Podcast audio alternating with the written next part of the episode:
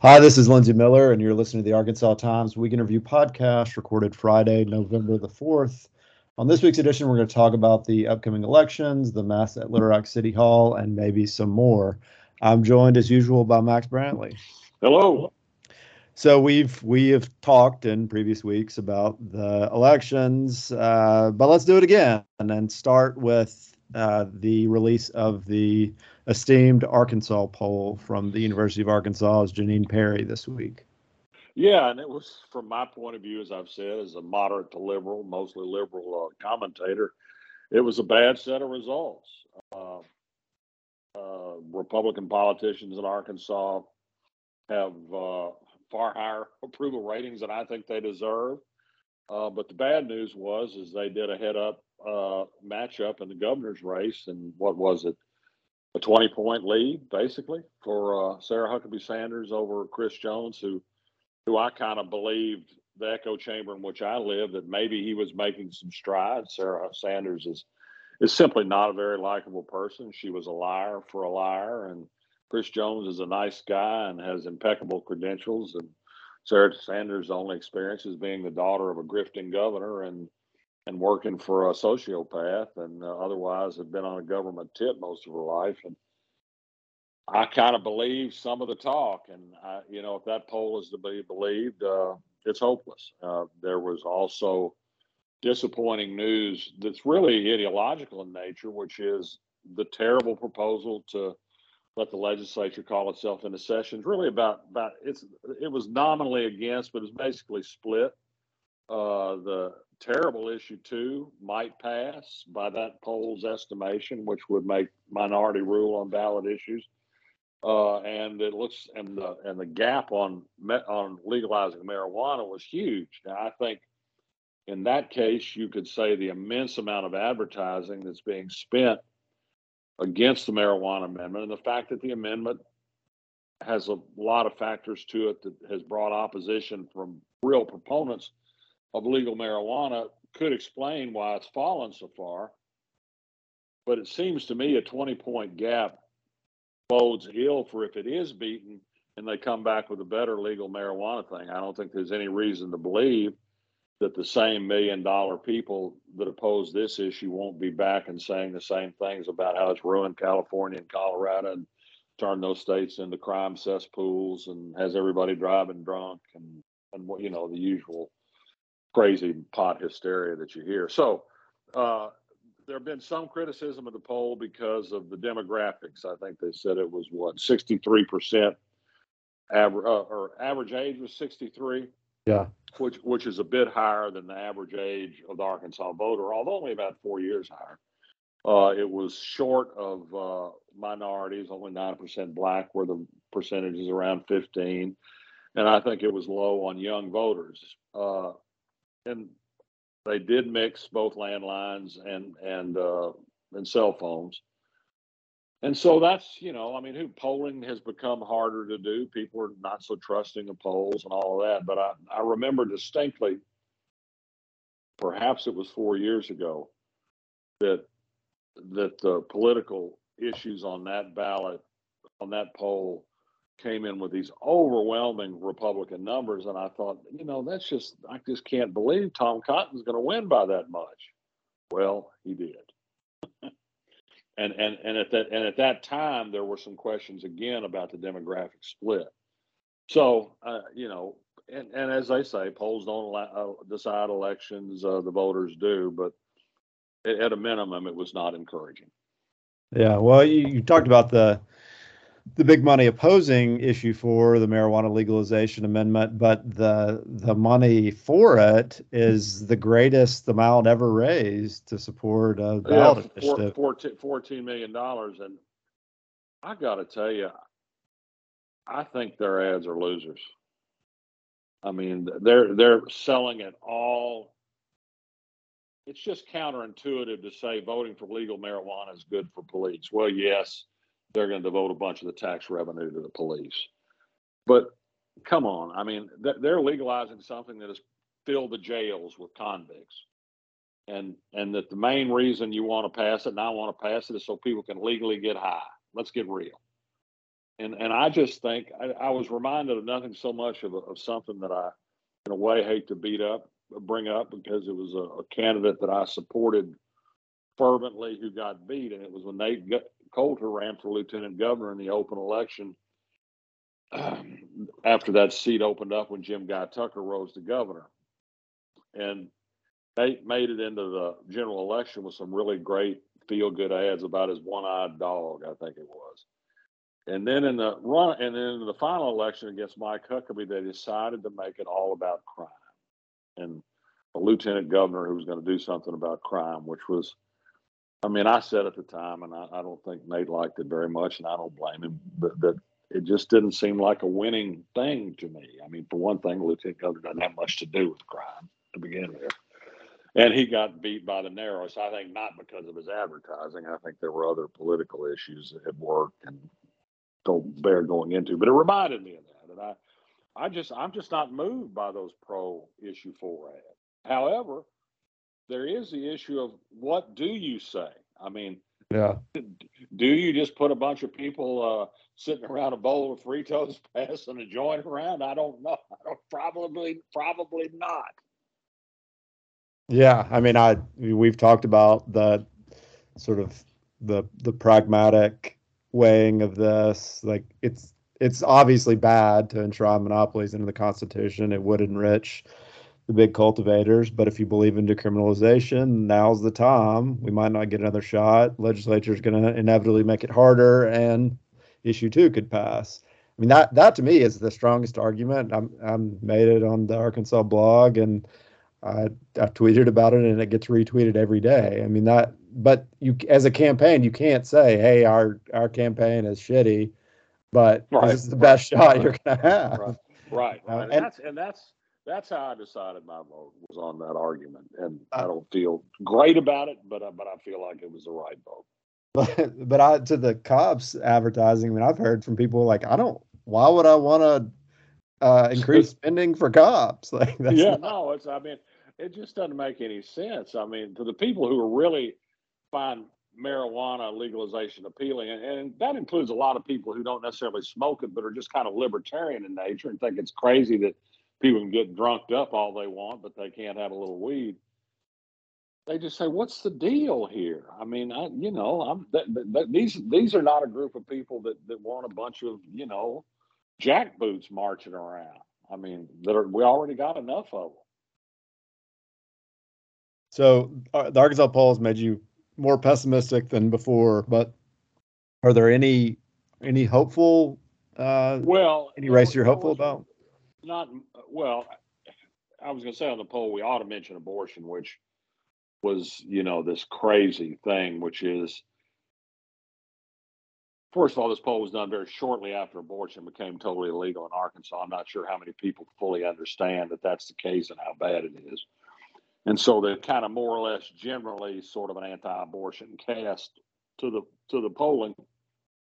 But down the line, a majority of people who polled, and by huge percentages, said they favor legal abortions when the fetus wasn't viable, when the fetus had a serious defect, when a, a woman's uh, health was precarious, or even just because of health reasons alone, in cases of rape and incest all of these are not allowed by the Arkansas law. So, to the extent you might hope there's a day when there's a chance to at least make our law less draconian, maybe there, there's at least a strong signal from the people that there is.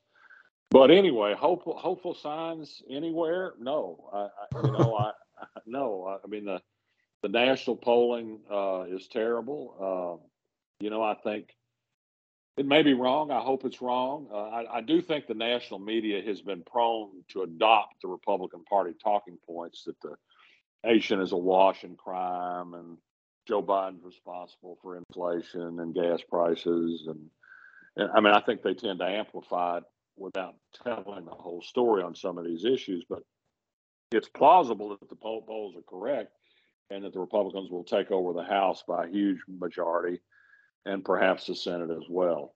Uh, in Arkansas, I think the Democrats have done a really good job of fielding some really great candidates in a relative handful of legislative seats against some really awful opponents. And and if if facts mattered, they could hold on to some seats they're defending and perhaps even pick up a couple.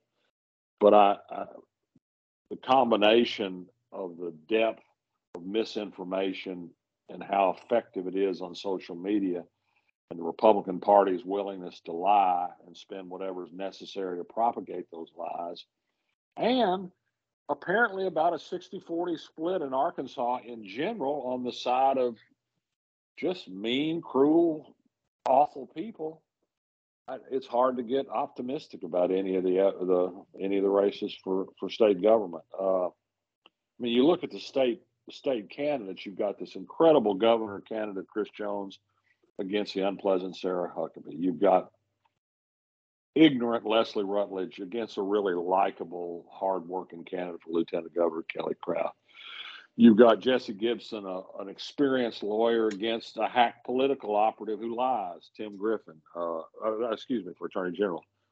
Uh, Secretary of State Anna Gorman, absolutely qualified against some guy whose past experience was as a church sexton. You've got in the Treasurer's office a bankrupt Ashley Madison list nutcase for the Republicans against a thoroughly qualified business executive for the Democrats, uh, Pam Whitaker, and I and I don't think there's a snowball's chance for any of them. I mean, the truth doesn't matter, facts don't matter. All that matters anymore is a single party initial after a name on a ballot, and and and and extend that to the Supreme Court, where they've done everything to identify Chris Carnahan as a Republican, so that he'll effectively run as a Republican for Supreme Court against but, Robin Winslow. But he won't have that R by his name, so they're they're yeah he, he he'll he'll he'll lack that one advantage, but they're doing everything they can. I mean, he's advertising that he's endorsed by the Republican Party. I mean, he's flouting uh, the uh, Arkansas Judicial Code of Ethics by doing so, but he says that's uh, unconstitutional for him not to talk about his partisan connections.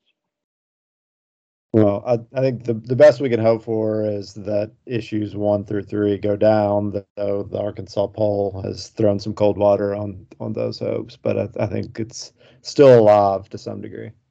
Well, here's this. They, they didn't poll issue three, which is this bogus religious freedom amendment.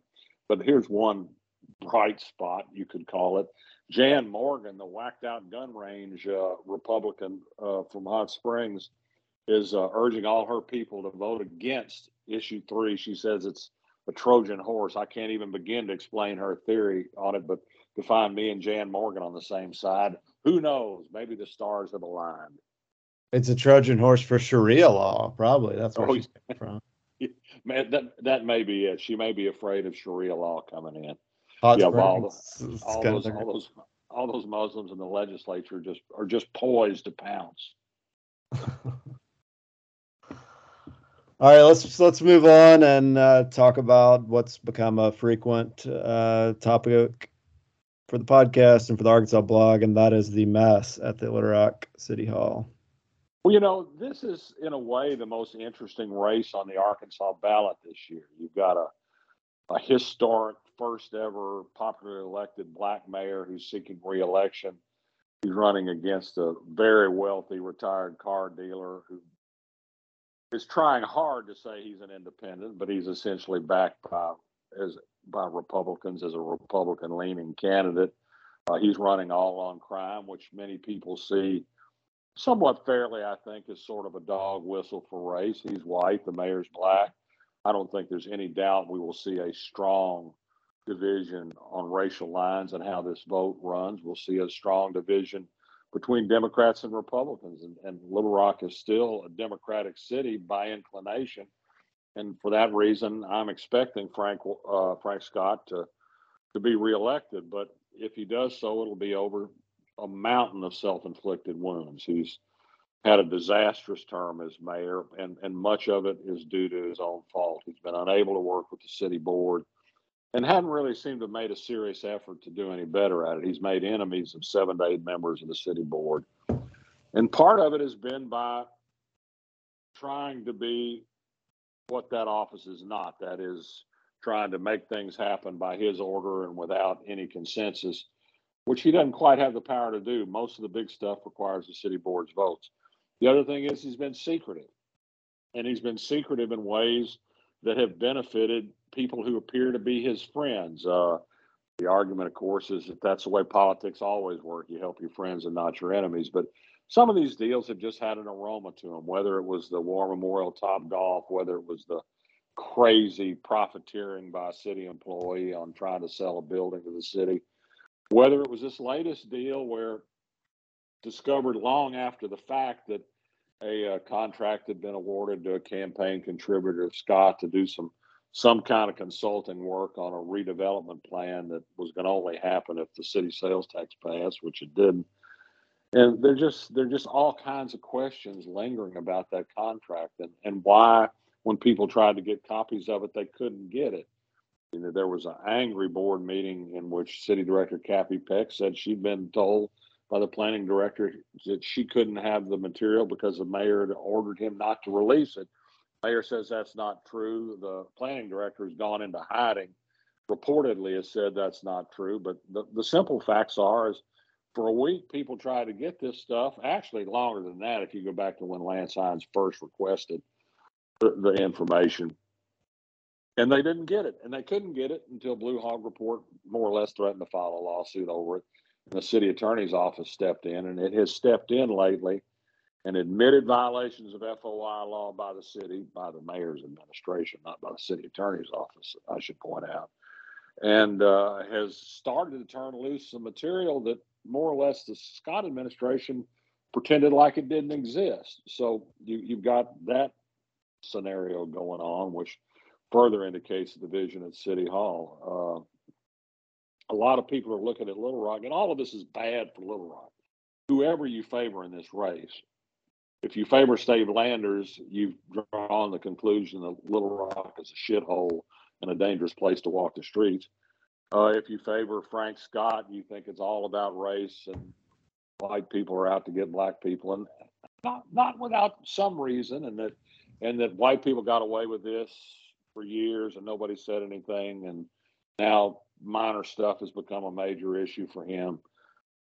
Not without some truth behind that, but uh, n- neither of those scenarios to somebody in Bentonville or Conway or Searcy, I think, are cause for anybody to say anything. But thank God I don't live in Little Rock. Yeah, well, I think you correctly outlined like the the most fervent supporters in each camp, but there are a lot of people, and I put myself in this camp who like, I just can't vote for Steve Landers. There's no scenario, but I just shake my head in dismay every new scandal that comes out. I, mean, I wrote about this this race in what September, thinking like, yeah. oh, we could jump on it. And so, I mean, you know, there a lot of the the issues that you pointed out have been bubbling along in the background, and and uh, you know, we, we've we've chased them, but I've never seen a campaign in which the candidate has melted down in in such a fashion so close to the election. It's just you know i i can't vote for steve landers but it gets harder and harder every new scandal that comes out to, uh, to vote I had, an, I had an extremely liberal little rock resident of my long acquaintance stop me last night and say I never thought I'd see the day that I'd vote for Steve Landers, but I just did. And, yeah, and, I think there are a lot and, of people that are fairly conflicted. And I, don't think, and I don't think Frank Scott has anybody but himself to blame for this. I, I, I mean, the the transparency thing, which his supporters try to kiss off, is wholly of his creation. He's run a secretive administration. It it, it inspires people to fight to paper him with FOI requests uh, his his uh, attempt to bully the board into actions failed, and you know that they're that's a group of people who've been there a long time, and and they they uh, value their power, and you may think they're too old and time for them to leave, and all of that, and that's that's fair enough, but they're there, and as long as they're there, he's got to work with them, and for whatever reason he hadn't chosen to do it. And so now some of this is coming back to bite him. and it's it, as I say, I mean, he can, yeah, he can blame it on the season, and it's certainly coming to a head because election's a week away. But uh, he created the material that's being thrown at him. Yeah, I mean, uh, you, also got to rise up and and explain what's going on, and you know, there there may be a, a reasonable explanation for this latest uh, this latest contract uh, that involves War Memorial Park, but he he hadn't given it.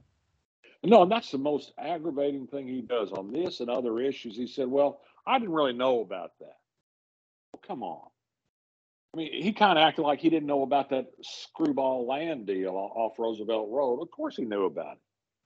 I mean, Top Golf, he said, "Well, that wasn't my deal." Of course, he knew about it. It's just it's just transparently untrue when he says that sort of things. This stuff is coming out of people he's installed in his administration that are doing his bidding. And he knows what they're doing, and they don't do it without the understanding, either directly from him or from his chief of staff, that they're doing what's desired by the mayor. That's a fact. And he just has to man up on some of this stuff. I, I think I was told at one point that that Bruce Moore, when he was asked to intervene on this contract, said, Hey, number one, it's a public document. Number two, this guy, Gerald Alley, who got the contract, is a stand up guy, well known, Business Hall of Famer. Nothing to be embarrassed about giving him some work. But they still didn't want to do it. Well, probably because it, it turns out on closer inspection, it doesn't stand inspection very well. It's a mess. And uh, as you say, race is swirling all around it, but it's it's hard to to say that it's it's all there is. There's there's absolutely more going on, and uh, yeah, I, I think I, absolutely. I mean, there are absolutely people who will vote against Frank Scott because he's black and they're white, and there are absolutely black people who will vote for Scott and against Landers because they think black people get a raw deal, and that's just a fact. But but but it is more nuanced than that election season is does not lend itself well to nuance either. So, all right. Well, I'm sure we'll have more to talk about that race and other things, and what will probably be a moan and groan podcast next week. But for now, let's move on to endorsements.